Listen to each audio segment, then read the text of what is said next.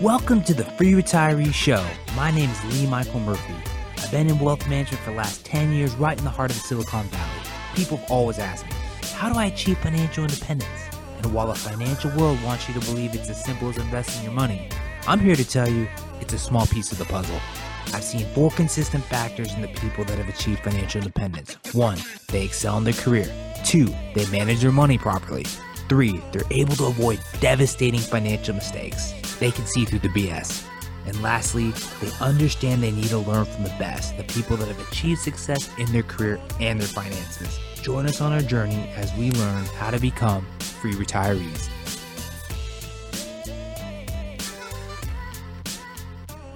Welcome into the Free Retiree Show, your go to podcast for all things financial, career, and business. I'm your host, wealth manager Lee Michael Murphy, and I'm alongside Silicon Valley career mentor and interview coach, Sergio Patterson. What is up, everyone? And we are also alongside everyone's favorite attorney, Matthew McElroy. What's going on? So, guys, we had a wonderful podcast today. We are going to be talking about cryptocurrency. Now, just a quick disclaimer for y'all nothing you hear in this episode is going to be an investment recommendation.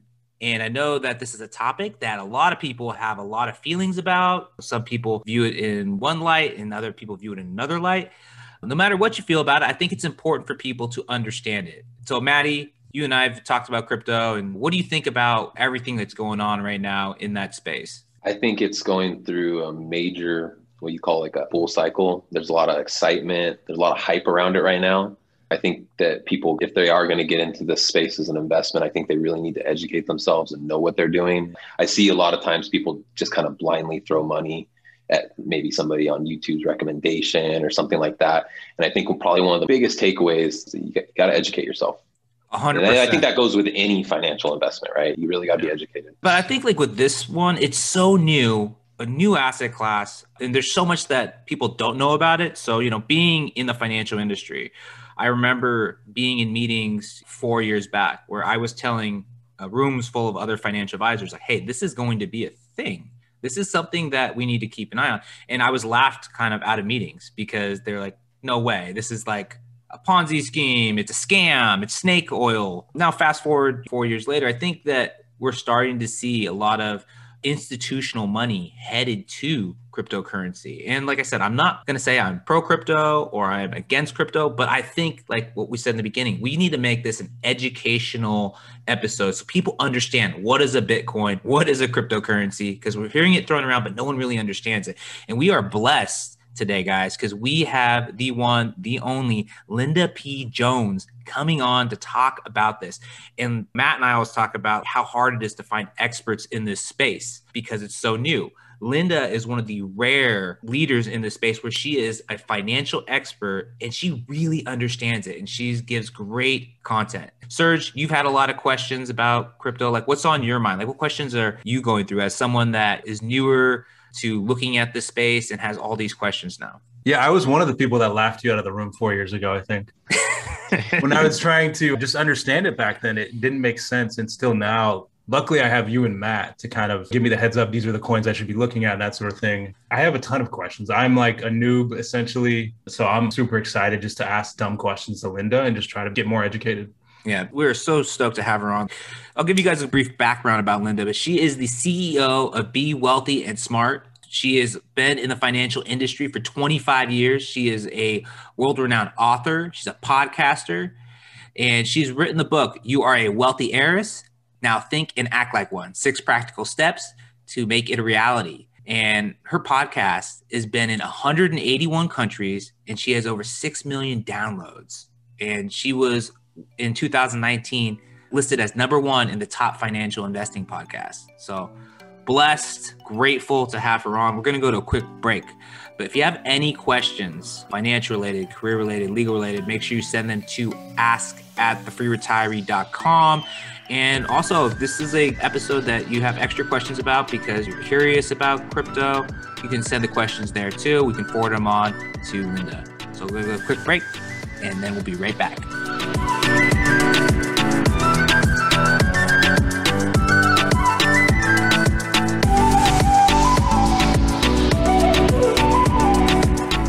Welcome back into the Free Retiree Show. Sitting down with the one, the only Linda P. Jones. Linda, how are you doing this morning? I'm great, Lee. Thanks for having me here. The pleasure is all on this side of the table, Linda. We were talking before we started recording. We're like, how did we get Linda P. Jones? so obviously, you know, you must have thought this was Oprah or something, but we're grateful to have you. Like, you're awesome. Well, you guys are awesome too. So why wouldn't I want to be here? I, I don't know. Well, that's not. We're not used to hearing that, but thank you. I appreciate it. You're obviously very kind and sweet. Tell us a little bit about what you do. Well, I consider myself a wealth mentor, which means that I educate people about how to make their money work hard for them so they don't have to work so hard. And I have an online investing business, which I teach people. So I don't invest people's money like you, Lee, but I teach people about investing their money. And the key really about wealth building and financial freedom is about how well you can compound your money. And that's what my book was about. And that's what my next book that I'm actually working on right now is about. And using future technology to get those higher compounding rates. And I see crypto as one of the spaces where we're able to compound at a higher rate. So it's really exciting right now. This would be a great episode for people just to understand what is cryptocurrency. For a lot of us, we're hearing it being thrown around there out in the public but no one really understands what is a cryptocurrency. It sounds kind of like a video game. You know, some of the symbols you see kind of reminds you of video games. And so thus people think that it's not a legitimate thing. But how would you describe cryptocurrency to our listeners? So I think the easiest way for people to kind of get familiarity around it is first to think about PayPal. Remember when PayPal came out and we thought it was a little bit different? It was payment online and it wasn't the usual credit card payment that we were used to. It was a little bit something different. And then we had like Venmo, and we've had like these iterations of things leading up to this. And then we had Bitcoin, and Bitcoin actually became a full digital currency. So there was a limited amount of Bitcoin that were created. And the idea was having a fixed supply of something was going to maintain its value, was going to keep its value, and also they were going to burn a little bit of it each year. So it would actually become more rare. That was the first idea. If you think about how we've digitized so many things with computers and moved online, this is the next real step of what we need to do in order to have payment systems. Because the way that the banking system is set up right now, if you wanted to move money from the United States to, let's say, Prague, it's literally faster for you to get on a plane with cash on the plane and fly there than it is to move it through the SWIFT system, our banking system. And that's because our technology from the banking system was created in the 1950s. And that's the system that we're using today. It's slow, it's expensive, and it's incredibly cumbersome. And so we needed a digital version, a way to transfer money. It should be instantaneous. So that's what cryptocurrency became. But Bitcoin was not the answer to that. Bitcoin was the first iteration. And I never liked Bitcoin. I've never invested in Bitcoin. I never will because I philosophically disagree with the amount of energy that Bitcoin uses. It uses more energy than the country of Argentina in one year. That's crazy. It's very, very wow. slow. You can't use it to transport a lot of money, but you can use it as a store of value. And that's what people are investing in it as a store of value but it's not going to be the currency that will be able to be transported around the world. But there is a cryptocurrency that came up with that technology. And that is the technology that I'm very excited about because we have a technology that is 100% digital that can move money in three seconds or less that costs a fraction of a penny to send that money and it is a green energy. It doesn't use any, there's no miners to it. Like for Bitcoin, you don't have all these computers that are trying to generate Bitcoin. It's not like that. You have a total green energy. So you have a fast, expeditious, inexpensive and green energy currency that all the banks around the world can use. And already over 300 financial institutions have signed up to use this cryptocurrency. So that is where my major investment is, is in that cryptocurrency. Explain blockchain. I think part of this whole thing with cryptocurrency is blockchain. How would you describe blockchain to the listeners? Okay, so blockchain is just keeping an individual record of everything let's say that you are closing a real estate deal and you have all of these steps that you have to go through. The blockchain can actually be used to shorten all those steps and to record those steps. So it can record an individual record, and that record can be seen and verified by multiple computers. So the blockchain is a great technology. And when that technology came out with Bitcoin, I liked the blockchain technology and I saw the value of that. But I just wasn't crazy about Bitcoin for the problems that I already said. But the blockchain is going to be the future of what we're going to build contracts on and have major financial agreements on because it can be verified, it cannot be hacked, it can be automated. So I think in the future, for example, we can use what are called smart contracts on the blockchain to automate the whole closing process in real estate. So from the escrow to checking the deed titles to some of the legal action, it can be automated in a contract and placed on the blockchain as a record and as something that cannot be corrupted. So that's really exciting technology. I totally agree with you. I think the application to a real estate transaction is right on point. And also, I'm sure you've heard the whole NFT craze that's going on. NFT stand for non fungible tokens. I've always thought that having a grant deed as an NFT would be an awesome application of that technology.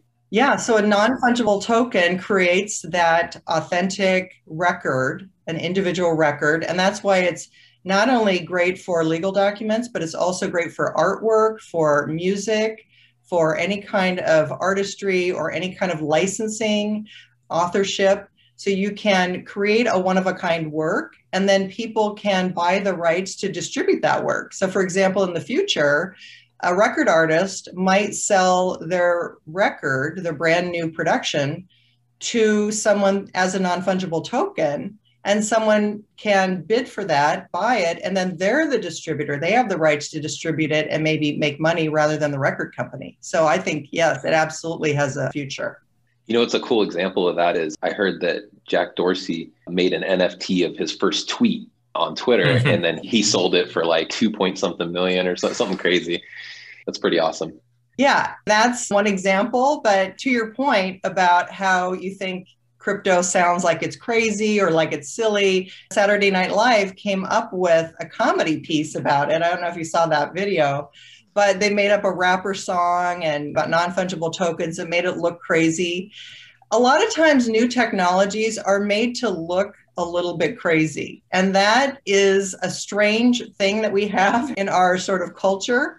But if you remember back when Twitter first came out, I remember people were making fun of Twitter saying, well, what am I supposed to tweet? What I had for breakfast? And I literally, the first tweet I ever read was what somebody ate for breakfast because they didn't know what to tweet and they didn't know what Twitter was. And now it's an incredible research tool that I use a lot in the investment industry. I don't know how I would survive without it because it allows other people to accumulate information and then I can quickly go through that information and decide what I want to use and what I don't. But it's assimilated by other people and it's an incredibly powerful tool. So sometimes we have this craziness or this making fun of technology that happens. And that happened back when the internet started too. We had people who were saying, oh, you can't trust it. You're just going to get hacked. Your money's going to get stolen. Don't trust the internet. It's just some silly fad. We had all of that back then too. But now look where we are. We really understand what the internet is today. And crypto's kind of already gone through one cycle, right? Like back in 2017, it got a lot of hype and then it had a big crash. And now it's kind of resurging again from that. And it seems to have caught a lot more fire as far as mainstream than last time. What is your perception on that? Do you feel like this is just going to be another kind of fad in and out, or do you think it's going to be more kind of a mainstream adoption in the long term? My opinion is that I think 99% of cryptocurrencies will go away. And I think that there's going to be regulation that comes around the cryptocurrencies, and they're going to have to abide by financial regulations in a way that they haven't so far. Whether that affects Bitcoin or not, I don't know, but I would imagine it probably would. The head of the IMF has said this will not be a cryptocurrency that is used worldwide, that it can't be for a lot of reasons that I've already said. So it's not the one. We already know it is not the chosen cryptocurrency. It's a store of value today people are using it as a speculative investment today. I think that's how you should consider it as something speculative. Yeah, a lot of people compare it to gold, right? So far as a store of value.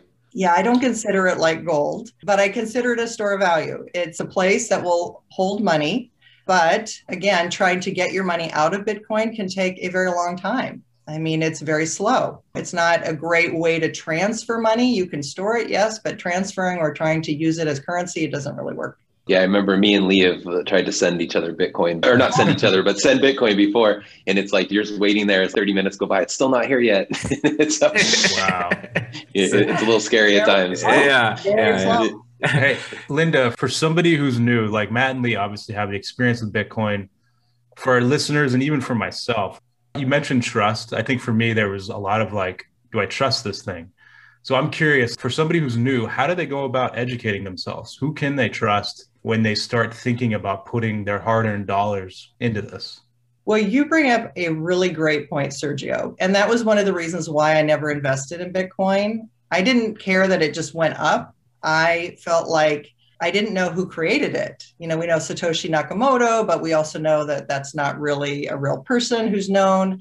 I don't like investing in something who I don't know who created it. So that for me is a fundamental problem.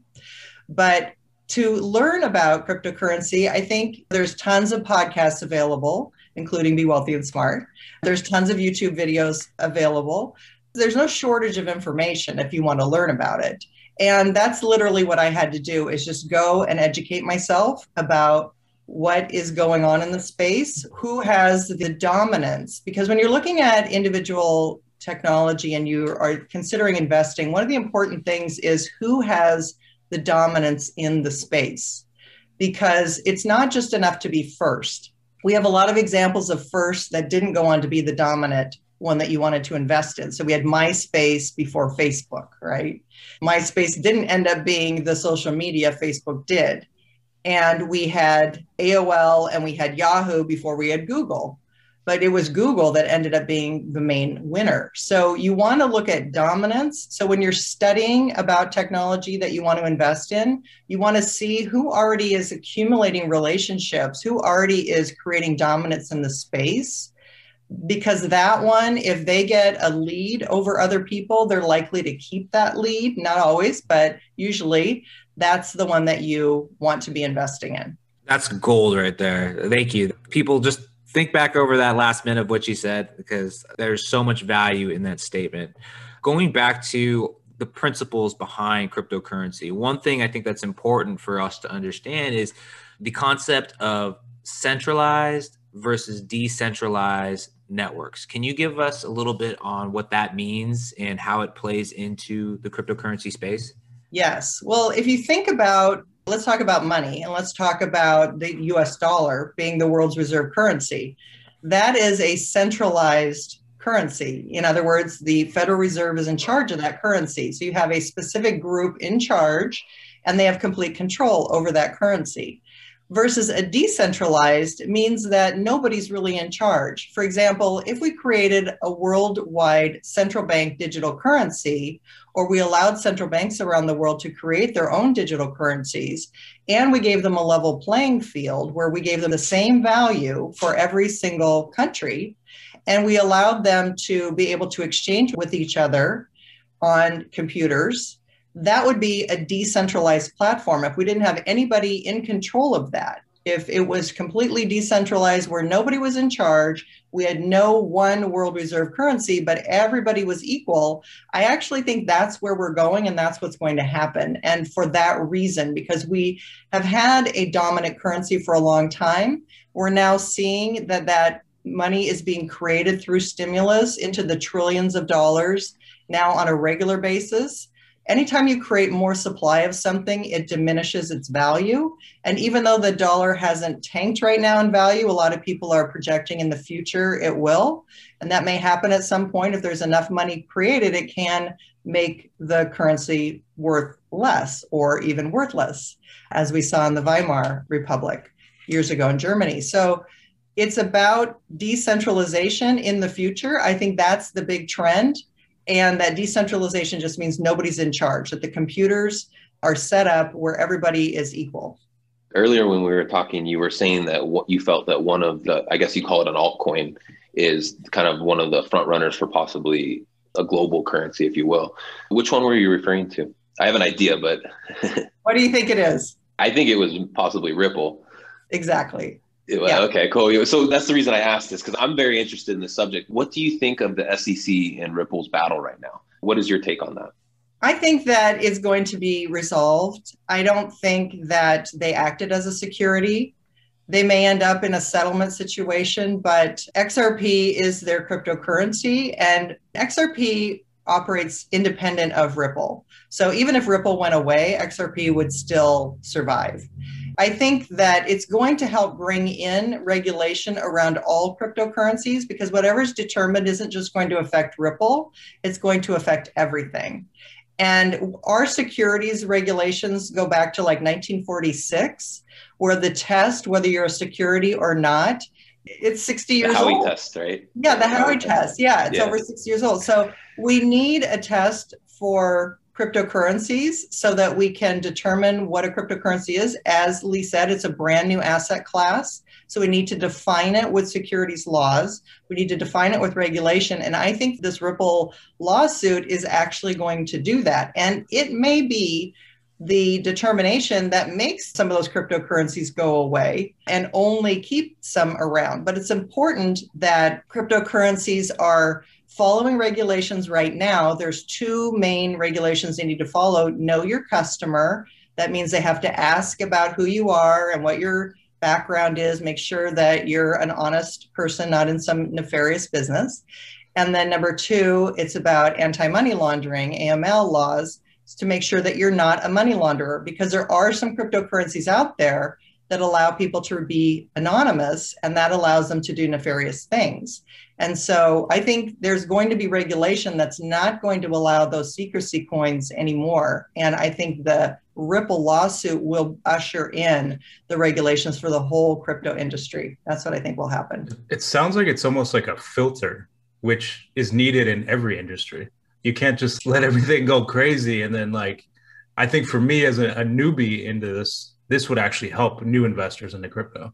If these new cryptos are coming through this regulation or filter. Yeah, I think it will help give them legitimacy Yeah. and it will help get rid of things that aren't legitimate or are doing nefarious activities. But one thing that's very interesting is you mentioned that a lot of the high net worth investors are starting to get into cryptocurrency. And Goldman Sachs, Morgan Stanley, they are bringing in their wealthiest customers into crypto investments. So I think that they feel that there is enough legitimacy to start doing that at this point. But they also are always early investors, usually private wealth, high net worth, family offices, and so on get in early. They're almost like venture capitalists. You know, the venture capitalists get in first, the high net worth people get in next, the institutions, and then the retail investor gets offered something. Yep, So, hundred percent. right? Isn't It's that not how fair. it goes? It's not Yeah. fair at all. Yeah. So the retail investors usually last. And that's why I think you have an advantage if you do your homework right now.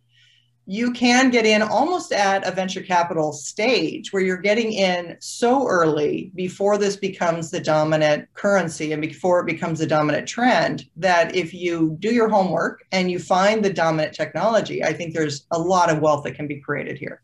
What do you think of the concept of staking? That's kind of been a cool idea that's become very popular in, the cryptocurrency world. I'd love to hear your thoughts on that. Yeah, I haven't gotten involved in the staking. I know that that uh, generates additional crypto, but I do like using crypto to create an annual percentage yield. So there are cryptocurrencies that you can just own. You don't have to do anything, you don't have to stake or do anything. You just own them and they will generate a 6% annual percentage rate or a 4% annual percentage rate. Unlike treasury bonds or bills, which are yielding so low, we actually have a nice high yielding cryptocurrency situation. So you can just buy them, and in your account every month, it will say that you earned your dividend for the month. So that's kind of exciting. And one other thing I want to say is that this really struck me. But one of the reasons why people get paid every two weeks the way our whole system is set up, the way paychecks are set up, where people are paid every two weeks, Do you realize that that was because it took the accountants and the technology two weeks to calculate the pay originally when it was all set up? And that now with cryptocurrency, because everything can be instantaneous, you could actually get paid every day at the end of the day for your job's work. I think a lot of payment and a lot of the way the money moves is going to be more instantaneous than it's ever been because of cryptocurrencies. I love that point. I think in 10 years' time, that will be a massive reality in our society. I think you will see that change. I think that'll be a big change moving forward. So let's talk about some of the dangers in crypto as you said in the beginning, you said 90% of them are probably going to go away. I think that's obviously something that people need to be aware about. Like, this is a speculative investment, but there's also a lot of people getting scammed and a lot of people that, like, for instance, I know someone that actually, actually, I know a handful of people that have gone to exchanges and lost their money. Give the listeners a little bit of a things that they need to be aware about because this is like the wild, wild west. This space has a lot to go and there's a lot of dangers out there. Can you tell some of the ones that you've seen and that we should be aware about? Yes. So the way that you buy cryptocurrency is typically through an app on your phone. There are different exchanges that you can go to. So you want to check out where the exchanges are located, what countries are located. A lot of these are located overseas. I have two exchanges that I work with my clients. One is in London and one is in the United States. And the other thing that I like about them is that they tend to store some of the crypto offline. So they have some cold storage and they'll store 90% of the crypto in their cold storage so that if a hacker was able to hack their exchange, they could only hack into 10% at any one time. So there's the risk of someone hacking the exchange, number one. There's the risk of the exchange being overseas I probably would just not ever sign up for an exchange in Korea. I mean, I just probably wouldn't. You know, you have to be aware of where is the exchange located. Secondly, you can buy something called a nano that is cold storage. So you can take your crypto off of the exchange and send it to your nano, which is a technology device that gets it off the internet and into your device but that's not foolproof either because people have received emails and thought that the Nano Nano Ledger company was trying to contact them. They clicked on it and then they got hacked through giving their passwords away, which you never want to do. So there's different ways that they can hack you. They can hack you at the exchange directly. They can hack you even if you fall for a phishing scheme with your email. So there's no perfect way the best thing to do, I think, is be diversified in how you hold your crypto and be diversified where you keep your crypto. It is a concern that I think you can mitigate, but I think the main thing is picking the right exchanges to get involved with in the first place. Yeah, one of those exchanges, Coinbase, they're having an IPO soon and going public. What are your thoughts about that? That's kind of big news for the whole crypto space, right? It is really exciting news. Now, the thing about it is that they're doing a direct IPO. So that means they're not going through an investment banker to do their IPO. Normally, we're used to investment bankers determining the price, setting the price a little bit low, and then the price skyrockets, and then everybody races after it. We're used to that kind of behavior, but they're not going that way. They're going direct. So that means that they can sell their shares direct to the public. Right now, I'm hearing they're pricing it at 300 to $400 a share, which is a lot higher than what an investment banker would do. I think that's going to put it out of reach of some people, perhaps. But the thing that really concerns me is that they're pricing it at a valuation of $100 billion. I don't think Coinbase is quite worth $100 billion at this point. That's a very rich valuation. So I am not looking to buy at the offer at the opening. I'm looking for it to maybe run up a bit and then maybe a few months later pull back and get it at a better valuation because 100 billion seems very rich to me. Not that I don't think it will grow into that, I do. I just think it's very rich for today what it's worth. So you'll be watching it in the long term then? I'll be watching and see if we can buy it at a lower price and lower valuation. Yeah, it seems very fully valued at this point. One other question I think I have in the crypto space is, and we kind of touched on a little bit before, is the regulation that will eventually come. Uh, I think the uh, former SEC chairman, Jay Clayton, I think he's had some interviews recently where he said, like, it's coming. And I fully expect it to. I think we can all expect some future regulation in the space. But what do you think that will mean for the space? Do you think that that's another big bear market like we saw in 2017? Or do you think it's going to be something that helps the industry in the long run? I think it will help the industry. I think it will mean a lot of crypto goes away. I think it will allow the dominant players to have that legitimacy and have even bigger market share. So, in other words, that money that is currently in crypto that may be regulated adversely will probably move into the cryptos that are going to benefit from the regulation. So, those winners, those dominant cryptos, I think they're going to continue to do well. Awesome. Serge, any other questions as the newbie? Yeah, yeah, I do actually. So this is more of a it's not really a, yeah it is a question so the dollar's been around i just googled it 240 years the us dollar right i'm thinking like crypto versus money that's the way i've been envisioning and like is there a world where the traditional idea of money goes away and crypto takes over? Because i was always thinking like there's this fight against a traditional financial advisor like lee and yourself. You're all about the dollar right?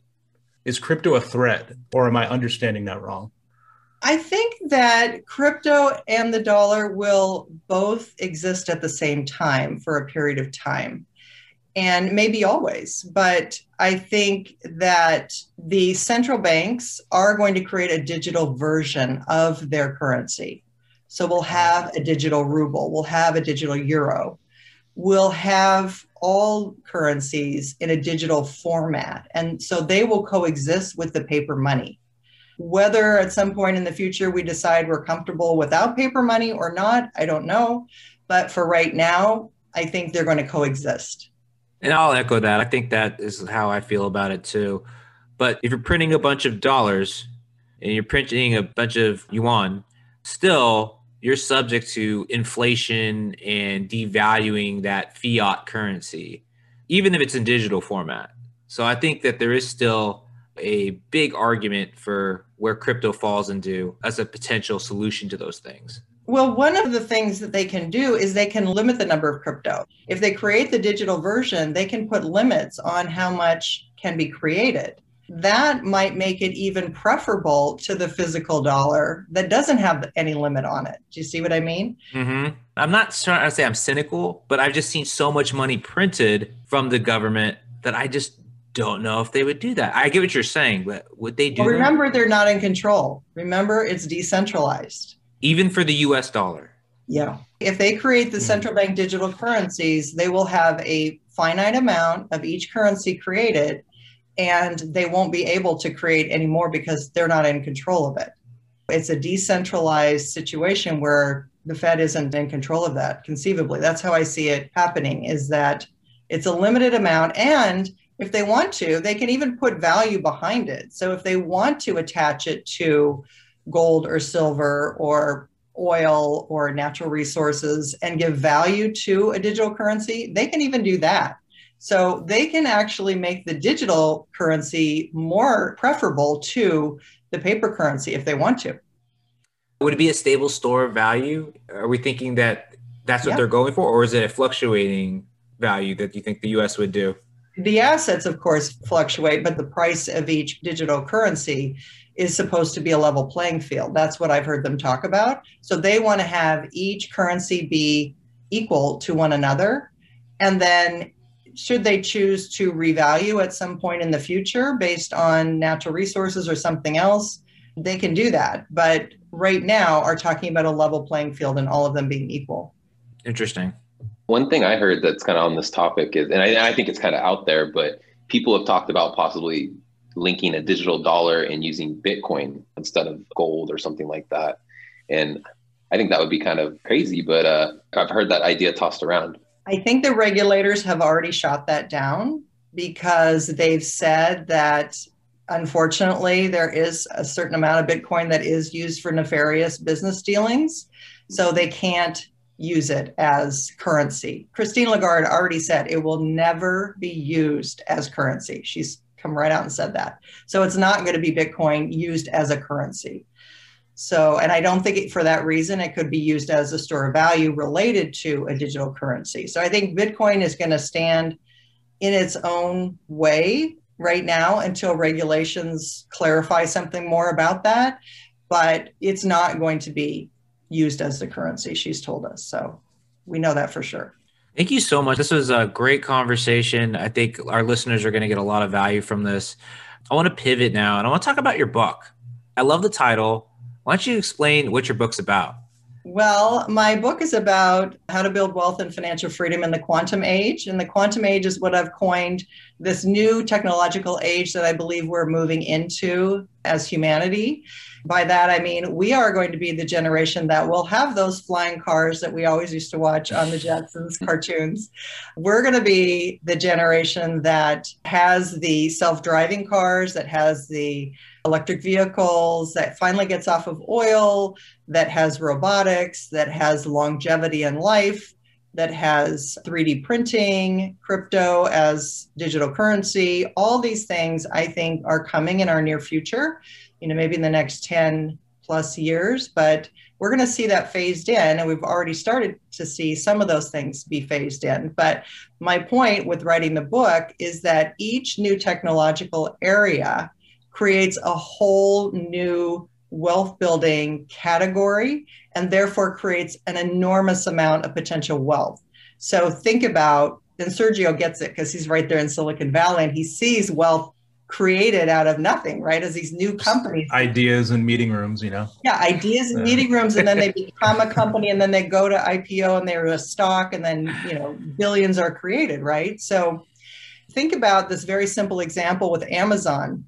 So back when the internet came out, and people were saying, you know, what is the internet? There was a lot of confusion when the internet first came out, and even certain tech titans couldn't explain it very well. They said it was the information superhighway. Well, would you explain that today? Would you use that terminology today? I don't think we would. I think we'd say it's all the knowledge of the world on the computer or the knowledge at your fingertips, being able to do transactions and business and all these things shortening time and email and communication, all these things, right, that we know today. But back then, we didn't really understand what the internet was and how it was going to change our life. But here comes Jeff Bezos, creates Amazon. Today, Amazon is a $1 trillion business. So that's a trillion dollars that didn't exist before in an asset class that didn't exist before because we didn't have online shopping prior to the internet, right? So that's just one example, but you take that with electric vehicles, look at Tesla and the wealth that Tesla has created, but not just Tesla, all these other electric vehicle companies now are creating wealth too. Or look at robotics, look at genomics, look at all these different areas that are new technologies coming into being. That means all of those are going to be creating new wealth that didn't exist before. So my book is about how people can study that, learn about it, know where to invest how to compound your money by investing some of your money in technology and how that's going to get you to financial freedom faster. Self driving, you mentioned that. That's pretty much here. It's a matter of time. Like Tesla's doing it. And like to your point, that's a trillion dollar industry right there. Right. Truck drivers are going to go away. Like lots of things, Uber, like so many things are going to go away. New businesses will be created too, because, for example, I was in Dallas last year and there was a little heliport that they were building and it was for like autonomous cars that are going to fly you from this heliport to the airport to DFW. Wild. So you could commute. It's like Uber commuting, but by air. And they were creating that already. So they're getting ready for it and putting the infrastructure in for the new technology. So that's an example of something that doesn't even exist today that will exist tomorrow. But you're also correct that trucks and things that exist today will be reinvented yeah. to not have a driver someday and will automatically find its way to its destination. Yeah, you mentioned Amazon, the store. I actually went to it in Seattle where you just walk in and they know you're a Prime member. There's no cashiers and you take whatever you want, you walk out and they charge you. And that would be an Oh, example of cryptocurrency, right? That's using a cryptocurrency to do something like that. Yeah, it's crazy.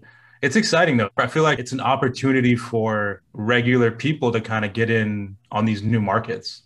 It is an opportunity for people, for everyday investors to build wealth. And that's what has been so exciting in the crypto space. Yes, there's been a lot of speculation and craziness, and there's been a lot of ups and downs, but there's been a tremendous amount of wealth building that's happened in the crypto space. And it's been so exciting to be a part of that. And I think it's just beginning. There's way more to go. So, very exciting time. Linda, if people want to check out your podcast or get your book, where can they find it? They can find it at lindapjones.com. And my book, You're Already a Wealth Heiress, is on Amazon, and men love my book too. So check it out. Do you have an Audible for the book? I do. Awesome. Perfect. I'm gonna check it out. Definitely. I know Matt wants to figure out how to be a wealthy heiress, and so this would be a great start for him. Hey, men are wealthy heirs, but yeah, you already have it within. The point is, it's already within you. So you're already a wealthy heir. Yeah. uh, Linda, thank you so much. Like I said, we are huge fans of you. It is such a gift and a pleasure to get you on our podcast. We're still wondering how we got it done, uh, but thank you for giving us your time because we really do value you, and uh, you're someone that we look up to. So thank you. You should be a repeat guest. We only have a few, but I think we should bring you back I on only at had one. point. Okay, I we have one. This is true. When my book comes out in September, let's do it. Okay, Oh, there we go. Yeah. Awesome. we'll lock it in. Thank you, everybody, for listening. You've been listening to the Free Retiree Show. So long for now.